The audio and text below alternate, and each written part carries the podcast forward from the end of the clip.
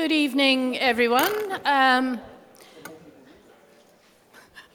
um, it's a pleasure to welcome those of you who weren't at the conference today uh, to this panel session, and for our conference delegates, welcome as well.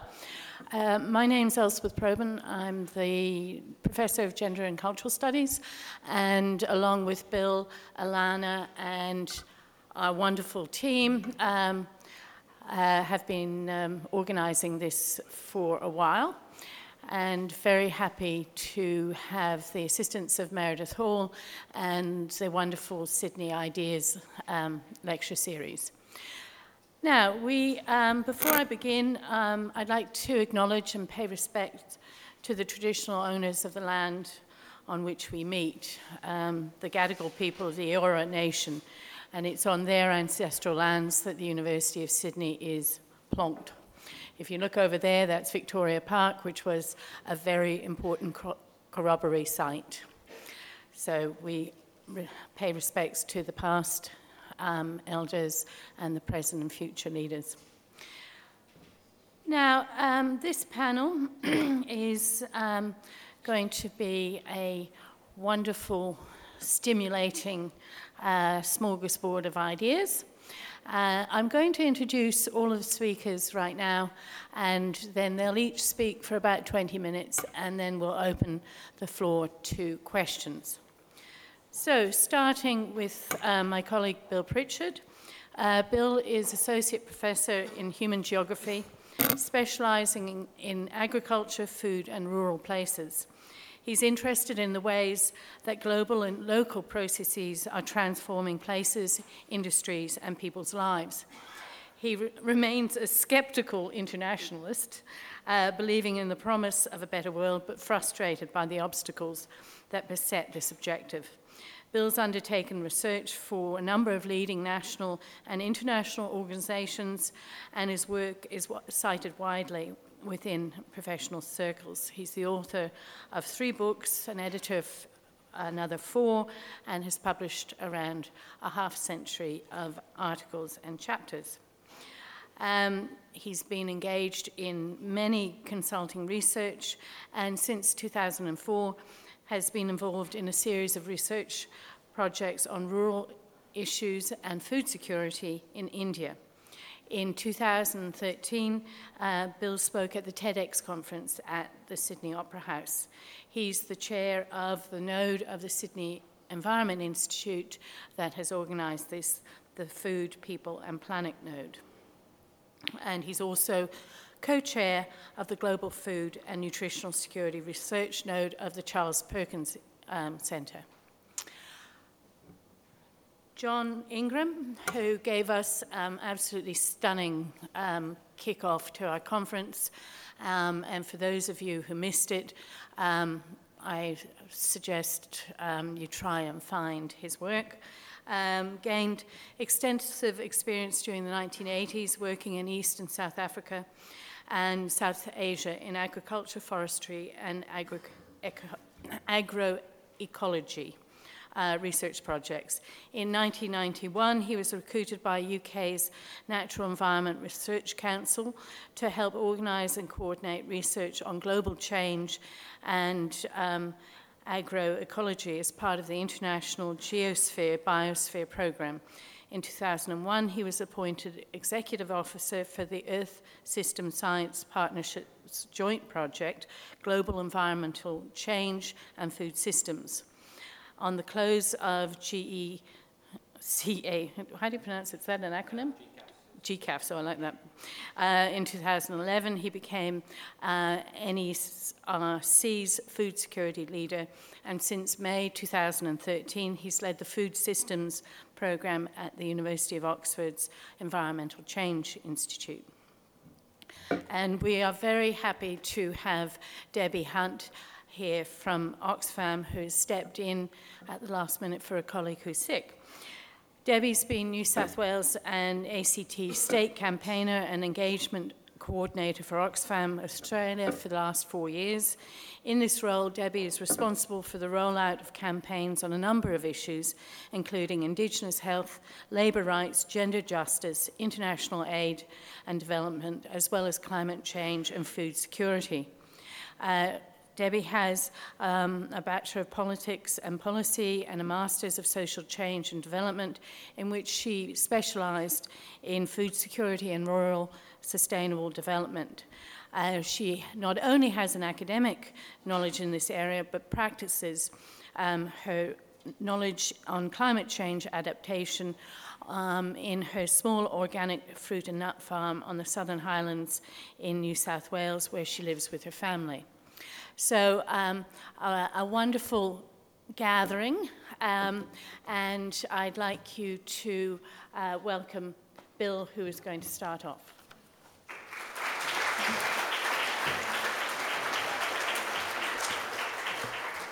Thanks, Elspeth. I'll just. Great.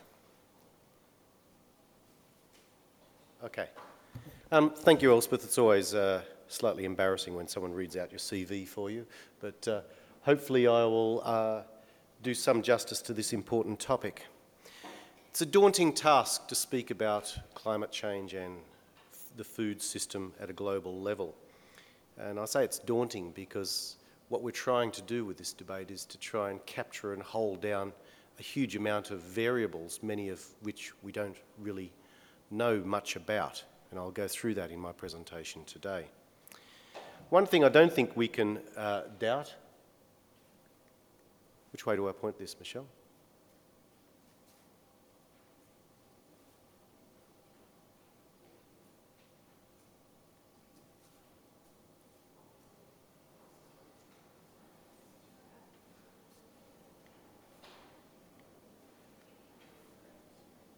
Apologies, everyone.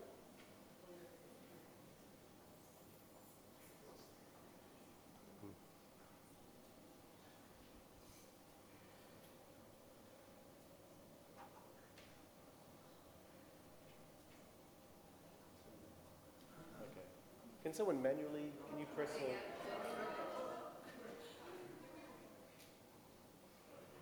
We'll try it again.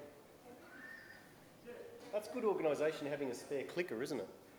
Let's see if this one works. Ah, thank you. Um, one thing that, uh, I'll go back to where I was. Uh, it's a daunting task because we have a whole range of variables, many of which we don't know much about.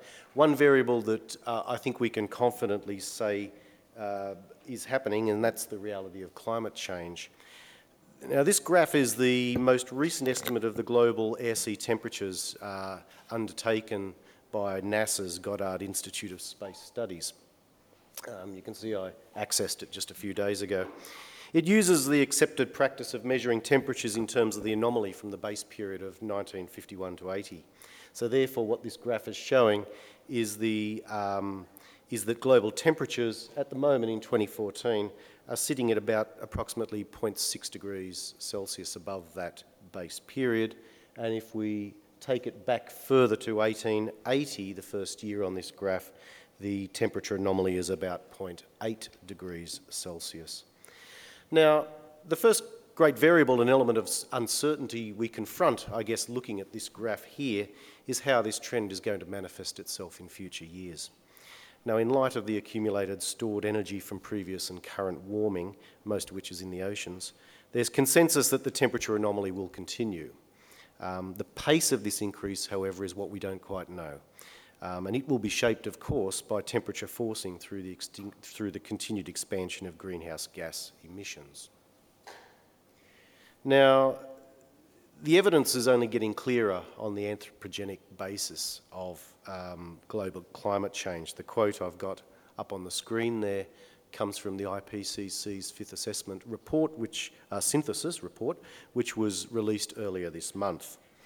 The point I make is that for the IPCC, uh, an organisation always in the public eye, language is bullets. They don't overstate any situation. So what uh, what you can see in that quote is that they say it is extremely likely to have, uh, that uh, human influence has been extremely likely to have been the dominant cause of the observed warming since the mid 20th century. And so when the IPCC says it's extremely likely, uh, we can consider that as an authoritative statement backed by an enormous amount of science. Now, this much I think we all know. I mean, hopefully, I'm not saying too much that's uh, not known in this room today. Um, I don't want to go over the coals, that's a pun, on the anthropogenic forcing of climate change. But what I do want to do is to say that we've got to use this as a starting point for um, the question of how these kind of trends are going to manifest themselves in terms of our global food system and the broader question of global food and nutrition security. Now, in the wider community, there's a, a great deal of, I guess, confusion about the term either food security or food and nutrition security. And all too often, people equate this with the idea of food production alone. A community or a country is often held to be food secure if it stockpiles a lot of food or if it stops its farms from being bought by foreigners or some permutation on those events. But in the international sense, and uh, for those of you who are at the, uh, at the Agri-Food conference today, uh, John Ingram said this quite well, um, in the international sense based on the work of the FAO and others, it refers to a food system in which all people at all times have access uh, to, safe, to sufficient, safe and nutritious food to maintain a healthy and active life. So in other words, it's equally not just about production, but about access to food, bringing in politics, bringing in culture and economics. Um, and in terms of food, food utilisation, bringing up such questions as nutrition, hygiene and the like, and good health. So when we think about the relationship between climate change and food, much of the debate instinctively focuses on what a future world climate means for crop yields, agricultural systems, etc., which is all very true, but it isn't the whole truth. Um, what we need to do is also understand the wider eddies and feedback loops between what will happen on farms and what that will mean to the populations that depend on that food, how those changes are going to reverberate across the farming and non-farming communities of the planet. And so to appreciate the breadth of these processes, an overarching perspective is required. And I think if we have an overarching perspective from that, we're able to distill some of the detail of the, uh, this complex issue. So I'm going to start here. As you can see, uh, I'm going to build up this diagram through this talk. But the first problem, which I've uh, sort of rehearsed somewhat already, is a changing climate, what will it look like? And clearly, in terms of, particularly with respect to food, it's going to embody a whole range of different weather and climate related processes. Um, that's why we simply don't refer to this as global warming, but it is climate change because it implies changes to precipitation, changes to extreme weather events, changes to the, uh, the concentration or dispersal of rainfall across growing seasons. Um, and it has uh, obviously implications too uh, arising from global sea level rise, which is you know, not a climate effect in itself, but is a manifestation of, of climate change. So how does this relate to food system? Well, let's start here with agricultural production. Now, there's an enormous variety of crops and agricultural products produced around the world, and those different crops and products in different places will have different sets of interactions with a changing climate. Focusing firstly on this, this, the global sense of this. Um, you know, I'm a geographer, I love maps, and this map tells me quite a bit. It's probably a little bit difficult to read from uh, where you're sitting there, but in a sense, uh, this, is a, this, this, this is a summary account published by the World Bank of forecasts for 11 major crop foods premised on the mean of three different climate models. So it's a synthesis map of how climate might affect yields. Um, and in general, without going into a lot of the footnotes, um, in areas that are green and darker green, there's a likely potential positive effect on yields. And in areas of reds and browns, there will be a negative effect. And if you look at that map just for a while, and it's, it's obvious that it's apparent that the yield effects of climate change are going to have much greater resonance in the tropics.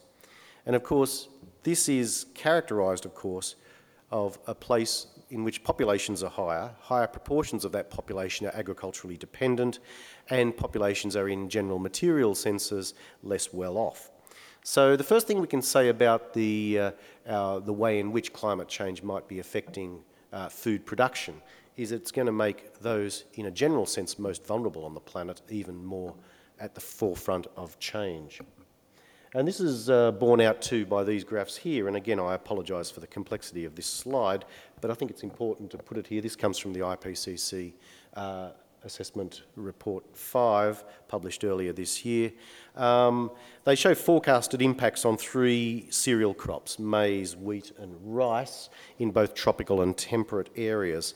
And uh, what this is is an amalgam of different studies uh, looking at these different crops in different climatic regions, looking at uh, expectations of different levels of temp global temperature rise. Uh, sorry, local temperature rise in their growing areas. And of course, different studies will produce different results, and what this does is aggregate those results. Um, and it's here, and you've heard people refer to dangerous climate change, which is often taken to be about an increase of two degrees C, but um, there is some you know, contention about what dangerous climate change actually is. But it's clear here that according to these models, the consensus seems to be that once you get to about two degrees Celsius increase, you're starting to have quite dramatic uh, reductions in most cases on yield. I should also say that the brown and blue lines here uh, assume um, uh, they respectively mean the mean of whether crop systems are going to be, uh, where farmers in those crop systems are going to adapt to change or not. So the blue lines, which tend to be a bit higher, is an assumption of successful adaptation. The brown lines is no adaptation. The concept of adaptation is quite complex, which I'll come to a bit later on. Um, and uh, some of these graphs, the sort of lines look a bit flat or in some cases positive, but it's important to sort of think through, particularly from the two degrees onwards slant. Um, and if we think about some of these uh, forecasted manifestations of changes to crop yields, they're really quite dramatic. Negative yield effects of 10% and 20% respectively in the temperate and tropical zones for maize. For rice, decreases of about 10% in the temperate zones and a mixed bag in the tropics. And for wheat, sort of treading water in the temperate zones and a complete wipeout in the tropic. The wheat's, uh, wheat in the tropics is the one on the far right of that slide from your perspective. Now, um, I, don't, I think it's important that we don't just see graphs like this and accept them, that we sort of think through what they're really saying. Um, and indeed, when the IPCC published these data, there was a considerable degree of public debate about them. And some people have said, well, yes, you know, in the 20th century there was a prospect of declining yields and the Green Revolution came along. And uh, the 20th century is, of course, noted now as a period of dramatic improvements in uh, food production. There's no doubt about that. We can talk about the environmental impacts perhaps at a different time, but in terms of aggregate food production, you know, the world's farmers grew a hell of a lot more through the 20th century, and people have said, well, maybe, you know, that's going to happen again. Farmers are smart. But I'd probably say two things about what these graphs indicate. And that is, firstly, the Green Revolution was very much hinged on hybrids of particular cereal crops that were well suited to fossil fuel based agronomic inputs. So you added the right sort of mixture of chemicals and fertilisers, and what that led to was massive increases in yields, um, the work of Norman Borlaug, etc. Um, the problem in the 21st century is we're at a time where that sort of fossil fuel-based solution is hard to imagine. Um, it, it, it, the, the, the way in which technology relates to agriculture now in a time of increasing um, input prices is very different. So the scenario of the 20th century is not necessarily the right model to think about the 21st century. The second point I'll make is at the time that the Green Revolution kicked in, yields were going up. It's just that the sort of new technologies gave it a fillip. If we're talking about this scenario, any great technological improvements have got to combat a declining trend because of the negative impacts on climate and from climate. And I think that's, uh, it sort of gives me, a, as a researcher, a sense that a technological fix is potentially around the horizon, but let's not wait for it. This is perhaps an optimistic reading of the future. And of course, the solution to any of this has to come at a time where we have to have, where we've got maybe 9 billion people on the planet by 2050. So the resource constraints, the planetary constraints are going to be very much on, very much more severe. So moving on from this slide, if there's a series of problems about feeding the world's planet through production, I guess I raised a moment ago the concept of adaptation. Um, is it possible for farmers to do better things uh, on their farms to safeguard their livelihoods and their production systems? And of course, there is that prospect. Adaptation is occurring now. Farmers are adapting to climate change as we speak, and they'll continue to do so. There's no two ways about it. Um, Um, but when we talk about adaptation, I think the important point to make here is that adaptation is, is very uneven in its social and economic manifestations. Um, effective adaptation tends to require access to knowledge, robust systems of agricultural extension, investment in capacity building, a lot of the things that are actually being defunded by governments around the world at the moment or put in the hands of the private sector, and I'm not against the private sector, but perhaps being motivated by different interests than you know, the people, the interests of the people at the front line most vulnerable to climate change. Um, and so, you know, I mean, if we think in Australia, I mean, I would argue the whole reform process of the Murray-Darling is an example of climate adaptation. You know, we're, we're, we're putting caps on water, we're increasing the price of water, although I dare say this current federal government mightn't explicitly admit it per se, it's on the basis of forecasted assumptions that the Murray-Darling is going to get a hell of a lot drier. So in a sense, we're forcing adaptation on our farmers in that region as a result. Um, but that kind of national-led, clever adaptation metric that's going on in a place like Australia kind of doesn't occur in other parts of the world. Um, and where it does, it probably benefits only some farmers, not the majority. In that sense, I think one of the great um, interesting developments of the last few years has been the concept of climate smart agriculture. This is a term that is contested by some, and some people see it as a continu continuation of a technological treadmill of solutions, but it seems to me to be uh, a suite of processes that put climate and the needs of adaptation central on farm systems. And I've got here a, a, a this is one of many studies of climate smart agriculture that have been published in recent years. This one was done just a few months ago, in fact, in the last month, I think, where um, you know, researchers went out and they looked at Costa Rica. Costa Rica, you can see there, there's a uh, forecast increases in annual mean temperatures of potentially up to two degrees by the year 2030, and potentially a drying out of that landscape, the forecasted changes to precipitation. Uh, so the climate scientists have gone in and said, what do we know about the likelihood over the next few decades of what's happening in Costa Rica? We've then had the agricultural scientists, the social scientists come in and look at the major agricultural systems of that country, pineapple, banana, coffee, uh, cattle, the last one is all agriculture, and tried to work out what are the key tipping points that will need change to cope with the changed climate environment. This kind of investment in research which is not happening everywhere around the world but is gathering pace, I think is evidence of um, the potential to address at least some of the negative impacts of climate change on the food system through smart investment and research. And I think we have to realise, and this is a point that um, I'm sort of very passionate about too, that when we talk about climate adaptation in agriculture, maybe a lot of it's not to do with agriculture at all. A lot of the smallholder farmers of the world farm but have other livelihood pursuits as well. So perhaps when we're talking about making smallholder farmers more climate adaptable, it's providing better jobs for them in non-growing seasons, providing, different livelihood streams, etc. It's those kind of debates, that wider and strategic thinking about climate change adaptation that is occurring, needs to occur more and uh, needs to occur quickly. Um, because I think the point is, no, this is implicit in what I've said, um, adaptation's not scale neutral. Larger farmers, farmers in developed countries, farmers with access to extension services and the like are much more better positioned than some others. Okay, let's move on. So if that's the question of adaptation um, and the sort of implications potentially arising from that, then we might take the argument a bit step further and say that, well, if adaptation possibilities are unequally spread amongst a population and potentially some of the more vulnerable members of that population are more at risk from losing their agricultural based livelihoods, what's that going to mean for broader society, for trends like rural urban migration, the sustainability of the rural sector, etc.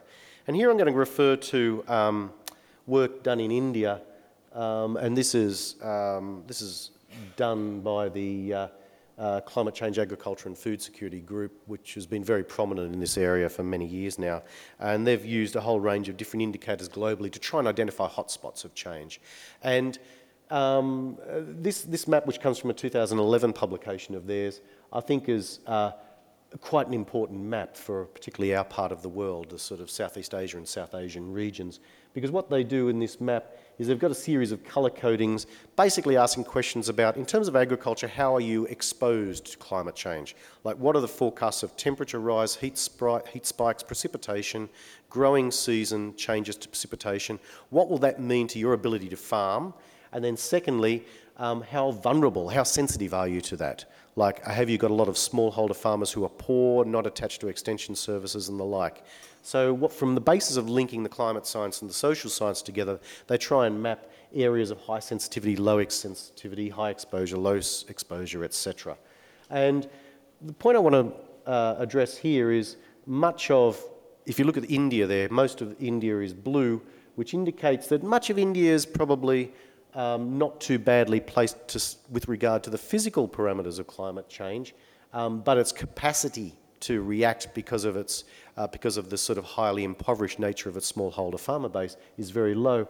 But you can see there up towards the Himalayas in northwest India and going up to Pakistan in the traditional granary belt of North India, that's high red. It's a double whammy of high sensitivity to climate change, low ability to cope. This area is already extremely stressed at an environmental level with, decimate, with water tables being decimated, with um, the traditional rice wheat rotation system coming under threats of all kinds, and the sort of traditional green revolution type solutions um, not increasing yields in the last few years.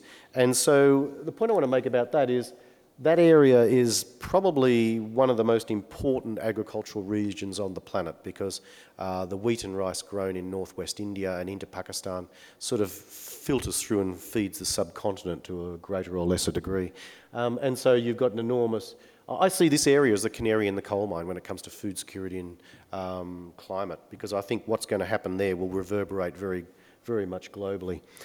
Okay, so let's move on. I've only got a few minutes left if we sort of say there will be different permutations of this dynamic across different parts of the world, we then sort of say, well, what does this mean at an even broader level? What does it mean for urban populations? What does it mean for national governments? And I think um, clearly, if there are going to be problems in the ability of large, sort of mass production agri export regions like uh, northwest India to supply surpluses of food to be redistributed to cities, um, that's going to feed into higher food prices. And the IPCC report has a range of uh, estimates by economists on this, but it has medium confidence that we're going to see quite substantial increases in food prices right up to the year 2050. Um, that might be good for some farmers, um, but it's probably going to be very bad for many of the world's, world's urban populations or farmers who aren't necessarily selling to the market but are in various combinations of semi-subsistence. And of course, we know there's a well rehearsed story about what's happened in the last few years when prices of food spiked in about 2007 and 08. There was a whole range of food riots in different countries around the world. The Arab Spring of 2011 has often been associated with higher food prices in that part of the world. There is very much a dynamic of this. And um, moving on just to finish up, if we're going to have social upheaval of different kinds, without being too deterministic about it, governments are going to be wanting to act. Um, but in times of crisis, uh, the ability of governments to act to take mitigating effects to try and roll back some of these changes is very much more difficult. So in conclusion, what we know that is, is that climate change is happening. It'll have dramatic effects on the circumstances upon which we grow our food and from how, and from how people access their food. I find it heartening to some extent that a lot of investment in things like climate smart agriculture have been occurring in recent years, but it's a tip of the iceberg in terms of what we need to do. But I feel sometimes, ironically, as our knowledge of these processes increases, the political will to act recedes. And um, I can't help being partisan somewhat. It seems to me that in a rich country like Australia, in the peak of an economic boom, if Tony Abbott could scare the Australian population into the idea that a carbon tax would provide an unbearable um, sort of reduction in our living standards, I fail to see how effective mitigation is going to occur in countries around the world that are in much poorer and much more economically difficult situations. So, thank you very much.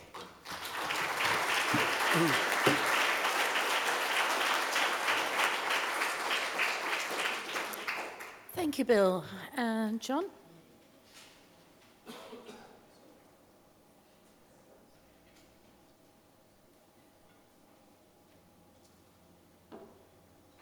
Good. Well, um, hello, uh, good afternoon, everybody.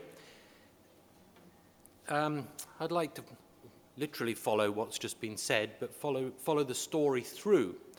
Bill's given a great um, introduction to what's going on with climate system, how it's going to be affecting food supply, food production, and some of the adaptation options. Uh, another part of the story, which I'll, which I'll now begin to explore, is so what in terms of us um, as our, we are consumers. Um, and also the fact that we have a number of choices in the future. Um, the first graph that Bill showed was a plot of measured uh, temperature change for the globe. The plot on the right are some scenarios um, which are the, the color of the line, uh, the pathway depends very much on societal choice. And what we need to do is think about the consequences of business as usual, which is effectively an increase in uh, consumption, an increase in wealth linked to increase in uh, change in diet, an increase in population, and these sorts of things that we'll touch on. So we need to think about the so what in terms of um, not only the impact um, of the food system on environment and on climate in particular, but on ourselves and on our health and on our society. So uh, Bill voiced this uh, definition here. It is written, and I've put in bold some of the key words, in my opinion, um, which is uh, that food security is about access to food. Um, it's not only about food production. Food production is very important, but the fact that I, um, I don't actually grow food, but I'm relatively food secure, is because I have economic, social, and physical access to what I want. And this definition is, is applicable um, around the world. It's applicable for, arguably, for the globe. It's also applicable across a number of spatial and temporal levels, going down to the individual, certainly to the household level. And it's as applicable in, in, in an African village context as, as here in, um, in Sydney. The second point is that um, it's more than food production. I've said that already, but I'm going to underline that by just pointing out that the, in the definition from the Food and Agriculture Organization, we don't actually see the word agriculture, nor do we see the word production.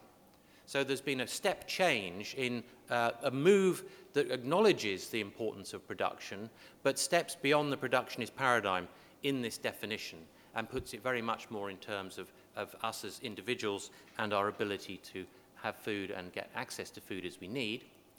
And the third point is that the food security is a state or a condition that we aspire to. And we do that, we aspire to it by doing a number of activities which effectively uh, encompassed within the food system. And here they are in cartoon form, uh, producing, Bill's been talking about, very important, whether it's uh, food from the sea, whether it's food from the land. But at the right hand end, we've got consuming. So we are all actors in this picture at some stage. There are a lot of livelihoods involved. Um, the caricature is with trucks and money, but it could be with, with donkeys and an exchange of labor. Um, but the fact of the matter is, um, everywhere in the world, this set of activities happens to some degree in markedly different ways, but nonetheless, all these things happen. And the question that we ask is how the um, outcomes of those activities really contribute to food security. So here in this diagram, I've, I've unpacked the definition into a number of circles, which are the major components of food security, food access, utilization and availability, and the notion that these need to be stable over time for food security to be met. Now, in each circle, you'll see a number of bullet points. I won't go through them all, but I've put in red affordability because that very much maps to the economic access to food. It's an important met uh, metric because it combines the, the price of food with the amount of money I have to spend on it. So it's, it's a better metric for a food security discussion than just the price of food. Um, the nutritional value, obviously important. I'd also like to draw attention to the social value of food. Its function in society is very important. We all enjoy it um, as a meta substance, as a meta material, perhaps without realizing it. It helps define our culture, it helps define ourselves, it has a role in kinship, in family um, uh, uh, meals and the like, it has a role in religion, a religious function of food. So there are some meta values that need to be encompassed, as well as the physical nature of food uh, material. Um, all of those activities also contribute to uh, the climate change story because they all contribute to greenhouse gas emissions. And what we see here is a chart for greenhouse gas emissions across those five major areas or major sets of activities for the food system. And you'll see that something under half in the UK is related to production, which means something over half is related to everything else. And when we're talking about mitigation and how we can um, change our food system so that it actually uh, emits less greenhouse gases, we mustn't forget that there's the 55% in the UK of things we do that are all uh, possible to do in a different way, in a more efficient way. In the United States, the chart is a little different. Uh, the United States grows more of its own food domestically, so it has a higher proportion from the producing sector, but nonetheless, you can see significant wedges uh, for the other food system activities.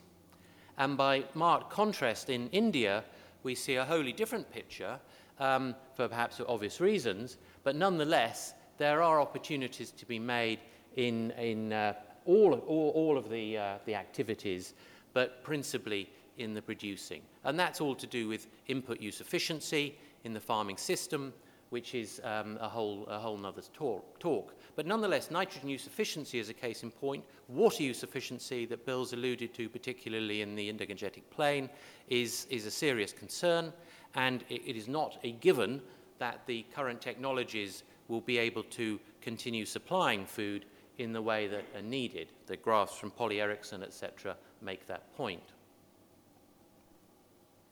So when we're talking about mitigation, what can we do? What we have here is some data from the UK from a study uh, last year, um, and it just makes a point, makes a number of points. First of all, the quote average diet um, is about nine kilos of CO2 equivalent per person per day, and in, that includes avoidable waste.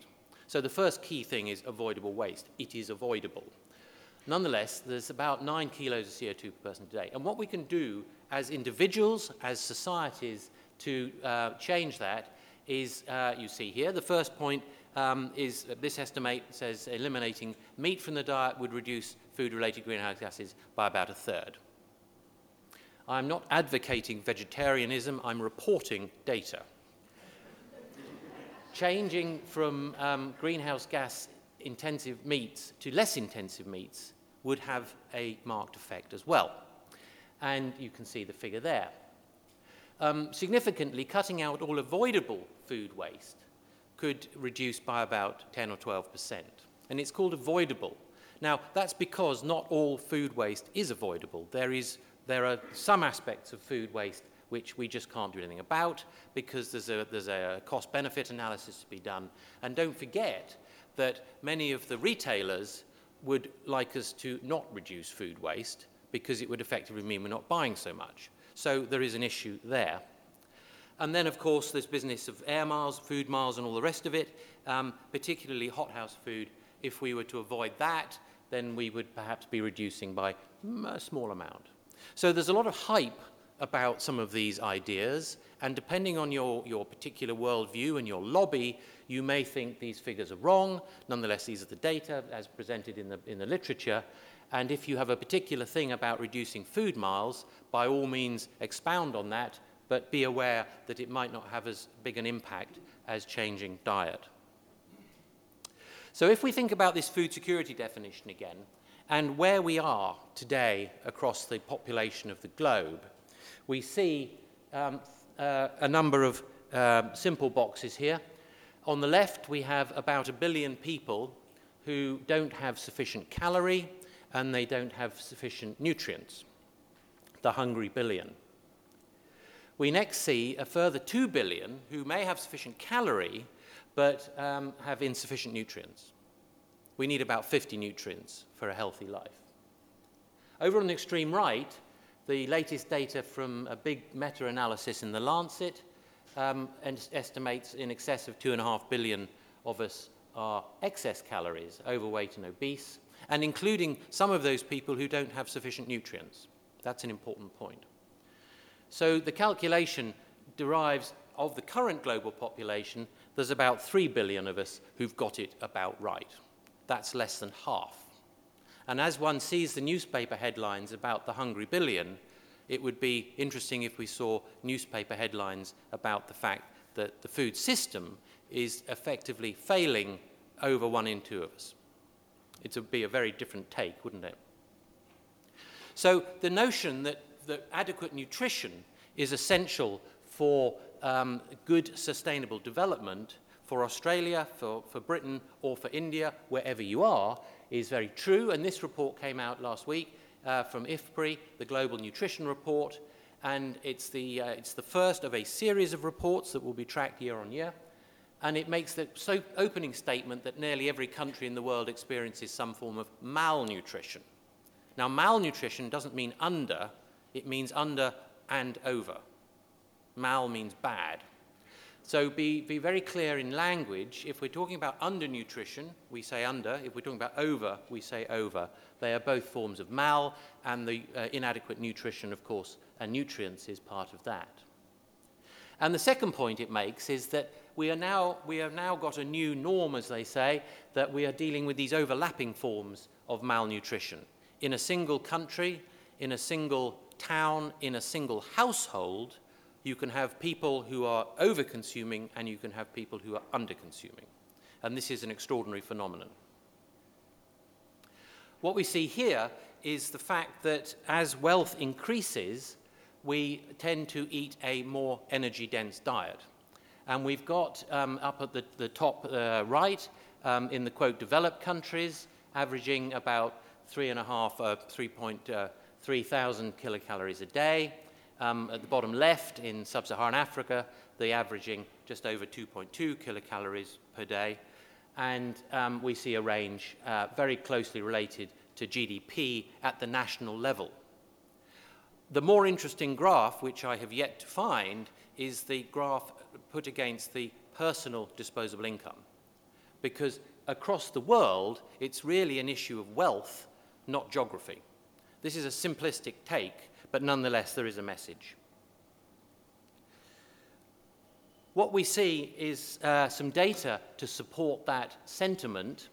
Uh, these pie charts are, uh, as you see, a proportion of where our calorie comes from, and the size of the pie relates to the number of calories on a, on a national average. So down at the bottom, the global average is about 2,800 calories, where the recommended amount for male is about 2,500 and for female about 2,000. So as a global average, we are over-consuming. We see at the top uh, US, UK, Australia slightly less than UK, a little bit less than US, India somewhat under, and you go through to other parts of the world and you see significant, um, significantly less than the recommended average. So there's a huge variety of, of situations. And the other thing, of course, is the, the shape of the pie. And um, in uh, North Korea, for instance, the bulk of the calorie, of not very much calorie, is coming from grain. And so the fact that there's a lot of um, uh, insufficient calorie coming from other food types is part and parcel of the poor nutrition.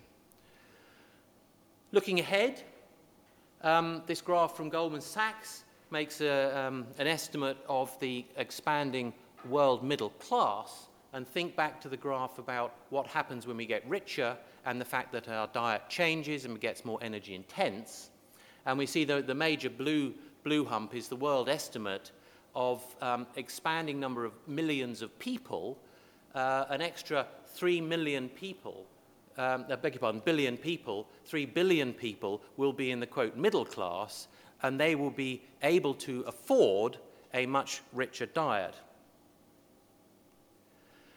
If we again think about the uh, consequence of that, this um, is a headline from a few days ago, which heralded the report by McKinsey that for the first time had put a, a major um, a, a analysis on the table. It estimated that the, the burden of, of um, uh, overweight and obese on the global economy is in the order of $2 trillion a year. Now, that is a, a very big number. It doesn't actually mean very much to me. So, what they say is that that is this, about the same as the, um, the cost of armed conflict or, or the whole smoking epidemic. So, it's a very serious uh, hit. And as, as you see, I've just lifted out for ease of reading, unless trends are curbed, half the global adult population will be overweight in 15 years' time. What are the consequences of that? In this slide, I've, um, it's an indicative slide. It's not to scale, but it's to make a point.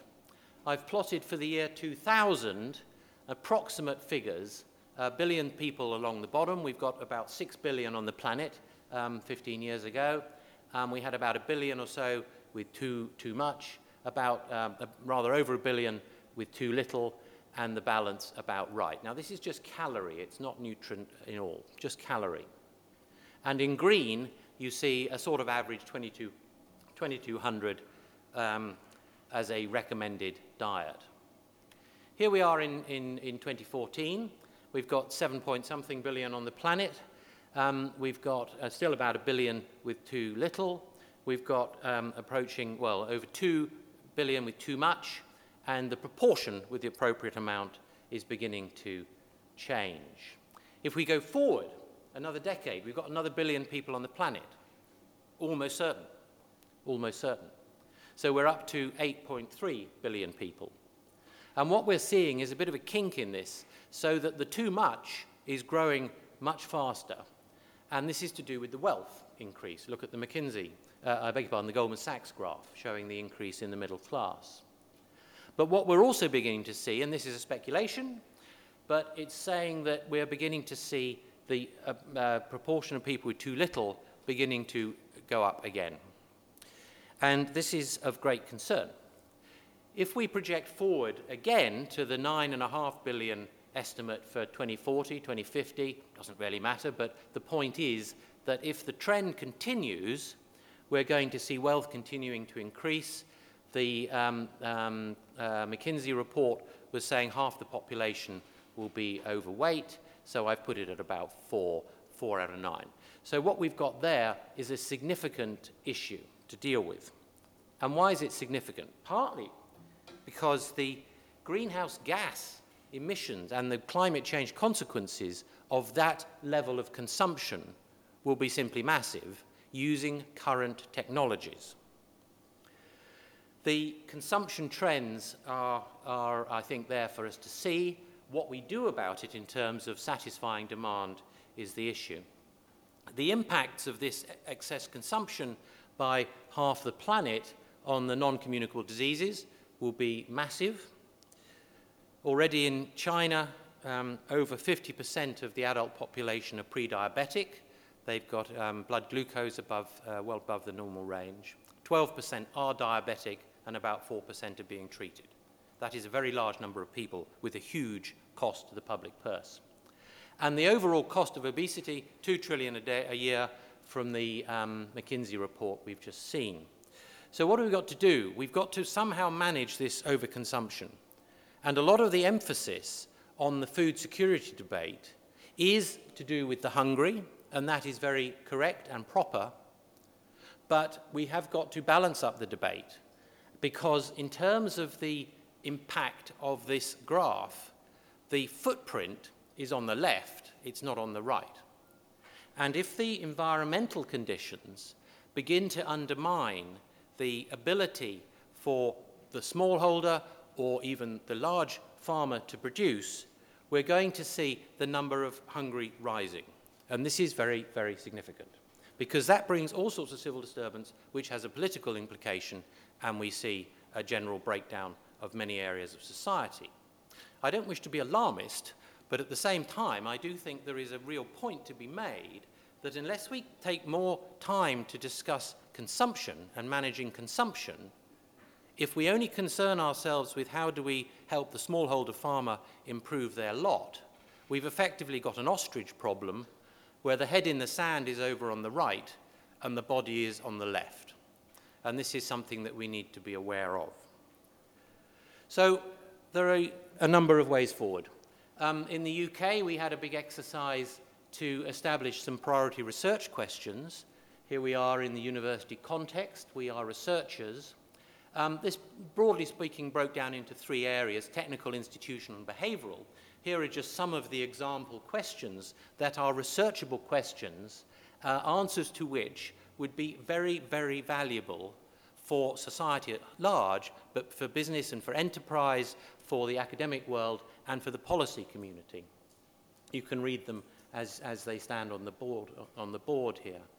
But perhaps the most important one is at the bottom, which is the behavioral issues. How can we understand why it is we do what we do in such a way that we can come up with a tangible way forward without creating a kickback? How can we present and package a changed way of uh, managing the food system in such a way that we are not all very, very upset? So I leave you with the question we've got the uh, decision at societal level on managing the food system to mitigate the aspects that contribute to climate change, to adapt to the inevitable change that is coming down the track in such a way that the last slide with the slopes is effectively a slide of equity, not just of calorie. So there's a big job to do. And I think there's a fantastic opportunity for the research community, particularly the young researchers who have a research career ahead of them, to get in there and help sort it out. Thank you.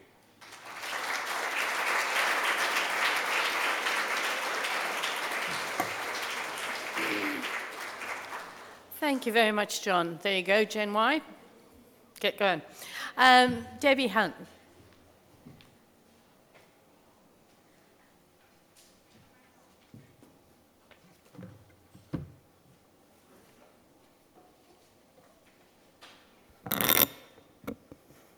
Clearly, I'm not as tall as the other speakers. Um, Firstly, I too would like to acknowledge that we're here today on the land of the Gadigal people of the Eora Nation and pay my respects to their elders, past and present. Uh, so, I'm speaking on Oxfam's report Hot and Hungry today and how to stop climate change derailing the fight against hunger. As already mentioned um, by both uh, Professor Pritchard and Dr. Ingram, um, food security is not about production, it's about people's ability to access the food they need. Recent statistics from the FAO show that one in nine people are going to bed hungry every single day.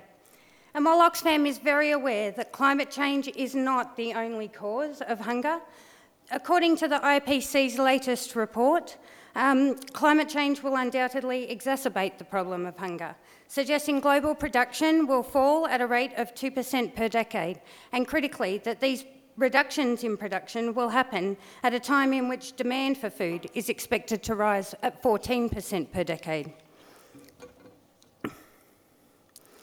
Uh, so we know that extreme weather events impact food security, but there are other more marginal shifts in weather patterns that are already occurring that are reducing both production and income for agricultural workers around the world.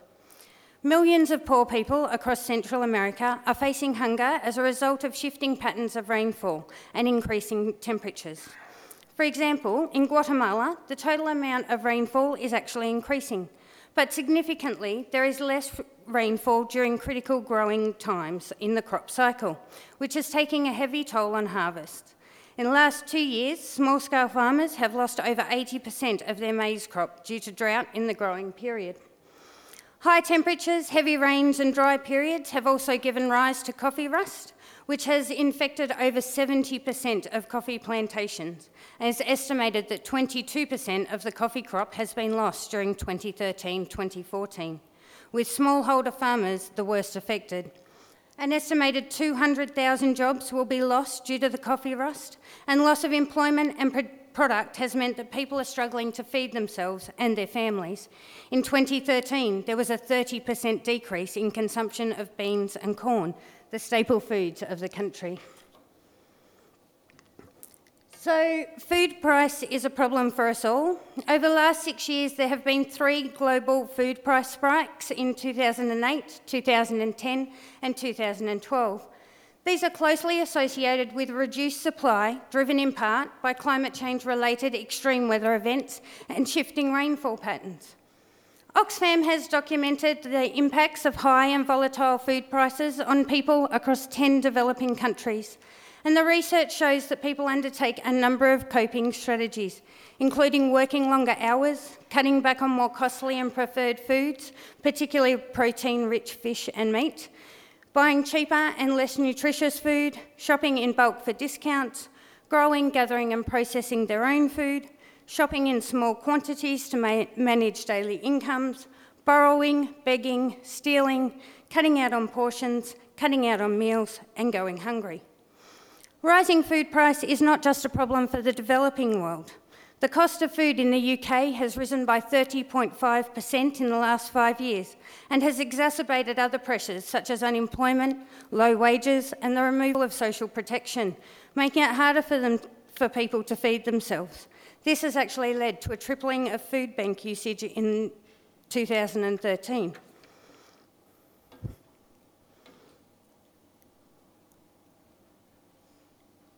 So, um, Oxfam has assessed the extent to which our global food system is prepared for the impacts of climate change by looking at 10 areas of national and global food and climate policy.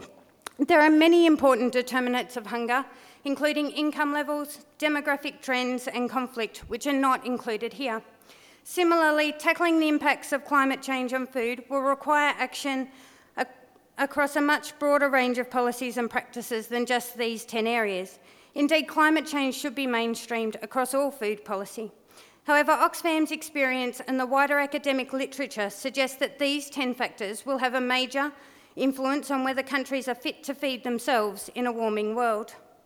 While our results show a great deal of variability in preparedness between and within countries, the global picture is of a food system that is dangerously unprepared for the impacts of climate change. It indicates that many countries, rich and poor, are not going to be prepared for the climate impacts on food, but it is the poorest and most food insecure countries that are always the furthest behind in these important areas of food policy and practice. Um, so, climate change impacts are, that are already locked in do not make hunger inevitable if the right action is taken, as illustrated by countries that appear to be bucking the trends of food insecurity and climate risk. So, this um, graph's also a little bit confusing, but you will be able to see in the first um, box there, at the top is Nigeria and at the bottom is Ghana. They are both lower middle income countries in West Africa, facing comparable levels of climate risk. Yet Ghana consistently outscores Nigeria on key food and climate adaptation policy measures, including many of those assessed in this briefing, such as social protection, public spending on agricultural research and development, weather station density, and though many challenges remain, Ghana enjoys a far higher level of food security and is better placed to tackle growing climate risks. In East Asia, Vietnam and Laos, both middle income countries facing comparable levels of climate risks, and while Vietnam does um, benefit from higher agricultural land and other ecological advantages, it also consistently outscores Laos on measures such as social protection, crop irrigation, and access to clean water, helping it achieve better than average food security. Laos faces worse than average food security challenges. And Malawi outperforms most other sub Saharan African countries on food security indicators. Compared with Niger, Malawi scores higher on key measures such as social protection coverage, crop irrigation, overall public investment in agriculture, and spending on agricultural research and development. While few countries are adequately prepared for increasing levels of climate risk, these countries do seem to show that the right policies and measures can make a vital difference to food security in a warming world. Uh, so I'm going to individually go through um, the 10 areas now. So the first area was adaptation finance, and the global score is less than 1 out of 10. Uh, at the Copenhagen Summit in 2009, world leaders promised to provide $100 billion per year by 2020 to help poor countries adapt to a changing climate and reduce their emissions. They also committed to providing $30 billion of Fast Start finance between 2010 and 2012. This money was to be balanced between adaptation and mitigation. Fast Start finance has not been balanced. Uh, adaptation has received no more than 20% of funds at best, but even 50% would be far too low to meet the estimate needs, which are currently calculated to be $100, per, $100 billion per year for adaptation alone. While this seems like an awful lot of money, it's actually equivalent to just 5% of the wealth of the world's 100 top billionaires. Uh, gap two is social protection, and the global score here is 3 out of 10. So the poorest people spend the highest proportion of their income on food and are the worst affected when food crisis hits. Social protection programs, including f- school feeding, cash transfers, and employment guarantee schemes, are a proven way of ensuring access to food, keeping children in school, and preventing people from to, having to sell off vital assets such as livestock. While most industrialised countries ensure that the majority of their population is covered by some form of social protection, globally just 20% of people have adequate social protection, and in many poor countries such as Zambia, Malawi, and Laos, coverage is less than 5%. However, coverage is notably higher in poor countries that are bucking the trend of food insecurity and climate risk. For example, in Malawi, Malawi, Ghana, and Vietnam, where coverage reaches 21, 28, and 29% of people, respectively. Uh, so, gap three is food crisis aid. Uh, humanitarian aid is the last line of defence for people facing climate impacts on hunger. Each year, the UN appeals for aid to help people in humanitarian emergencies. On average, over the past decade, 66% of all the funds requested have been provided. However, the cost of humanitarian aid is sharply increasing, and the gap between funds requested and those committed is steadily widening. And the annual humanitarian funding shortfall has approximately trebled since 2001. Uh, so, gap four is the food stocks gap, and the global score here is 6 out of 10. Food stocks are a crucial buffer against hunger in the event of erratic harvest and food price spikes driven by extreme weather events. In recent years, the ratio of food stocks to cons- food consumption has fallen to levels which are very low by historic standards. Each year in the past decade, stocks to use ratio has fallen below the long term 25 year average, with the lowest ratios coinciding with the significant world food price spikes in 2007 2008. This decline in stocks to use ratio is in part due to shocks um, to production from extreme weather event, the diversion of crops to meet demands for biofuel, and the lack of attention paid um, to adequate public and private stockholding. For developing countries, rising food prices has made investing in building food reserves much more challenging and a world facing increasing production disruptions and food price instability due to climate change needs a bigger buffer than it has at present. One way to address this is for developing countries to build their own local, national, or regional public reserves. According to the UN FAO, 35 countries released public stocks during the 2007 2008 crisis, and in India, a massive purchase of rice and wheat in 2008 enabled the government to release sufficient stock into the market to stabilise prices and prevent many thousands of people sliding into hunger. So, gap five is the gender gap. Women make up 43% of the agricultural workforce in the developing countries and play a vital role in food production and preparation around the globe. As a result, the impact of climate change on food is felt particularly sharply by women. We know that adaptation carried out with women in mind results in improved yields and greater food security, as well as reducing workloads for women and their families. Rural women have a wealth of knowledge about seeds, crops, water, and land management and are well positioned to develop strategies to adapt to climate change and reduce its impact on communities and livelihoods. Women give us our best chance of producing enough good food in a warming world, but many things conspire against their efforts to do so. For example, less than 5% of women in West Asia and North Africa own land. This means they don't have an incentive to invest in the land and they can't make choices about how it is farmed. Women are also shut out from vital weather information, including early warning systems about extreme weather that may affect their crops, livestock, and often their lives. Uh, GAP 6 is public agricultural investment. So, up to 80% of hungry people in the world are small scale food producers and others whose livelihoods depend on farming and natural resources. This makes them especially vulnerable to climate impacts. Adequate levels of public investment in agriculture are vital to ensure they receive the support needed to build their resilience.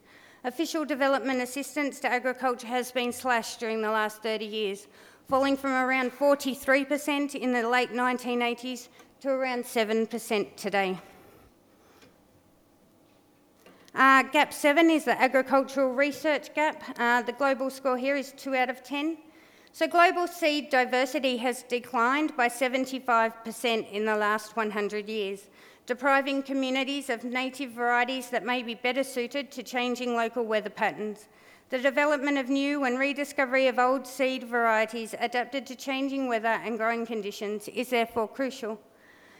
Public investment in agricultural R&D lags behind in the countries that need it most. For every $100 of agricultural output, developed countries spend $3.07 on public agricultural research and development, whereas developing countries spend just 55 cents on average.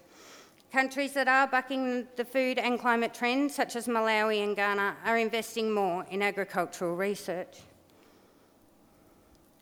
Uh, gap 8 is the crop irrigation gap. So over 90%, oh sorry, over 80% of world agriculture and 95% of African agriculture is rain fed and at the mercy of changing rainfall patterns and intensity. In a warming world where seasons are less predictable, access to responsible, sustainable irrigation is crucial, especially in hot and dry regions. Uh, gap nine is the crop insurance gap. Insurance can make a huge difference to farmers' ability to cope with climate change related shocks by providing compensation to cover losses, improve credit availability, and ensure a more regular income. In Bolivia, Oxfam has helped the government to set up a national agricultural insurance scheme to increase the resilience of small scale producers. To date, 60,000 people have uh, access to agricultural insurance through this scheme, and 90,000 hectares of crops have been protected. The majority of farmers across the globe, however, are not covered by crop insurance. While 91% of farmers in the US have crop insurance, this compares with 50% in Australia, 15% in India, 10% in China, and just 1% or less in Malawi and most low income countries. The Inequities in coverage are thrown into stark relief in the wake of extreme weather events such as the recent super typhoon Haiyan in the Philippines and the 2012 droughts in US and Russia. So, in the 2012 drought in the US, uh, 75% of total crop losses were insured. In Russia, it was 28%, and in the Philippines, it was just 6%. Uh, so gap 10 is the weather monitoring gap, and the global score here is 3 out of 10. Providing good weather data is an important way of helping farmers to cope with changing climate. In Thailand and Zimbabwe, Oxfam is investing in projects to improve weather forecasting and give farmers more certainty about when and what to plant and harvest. Yet the concentration of weather stations varies hugely around the world.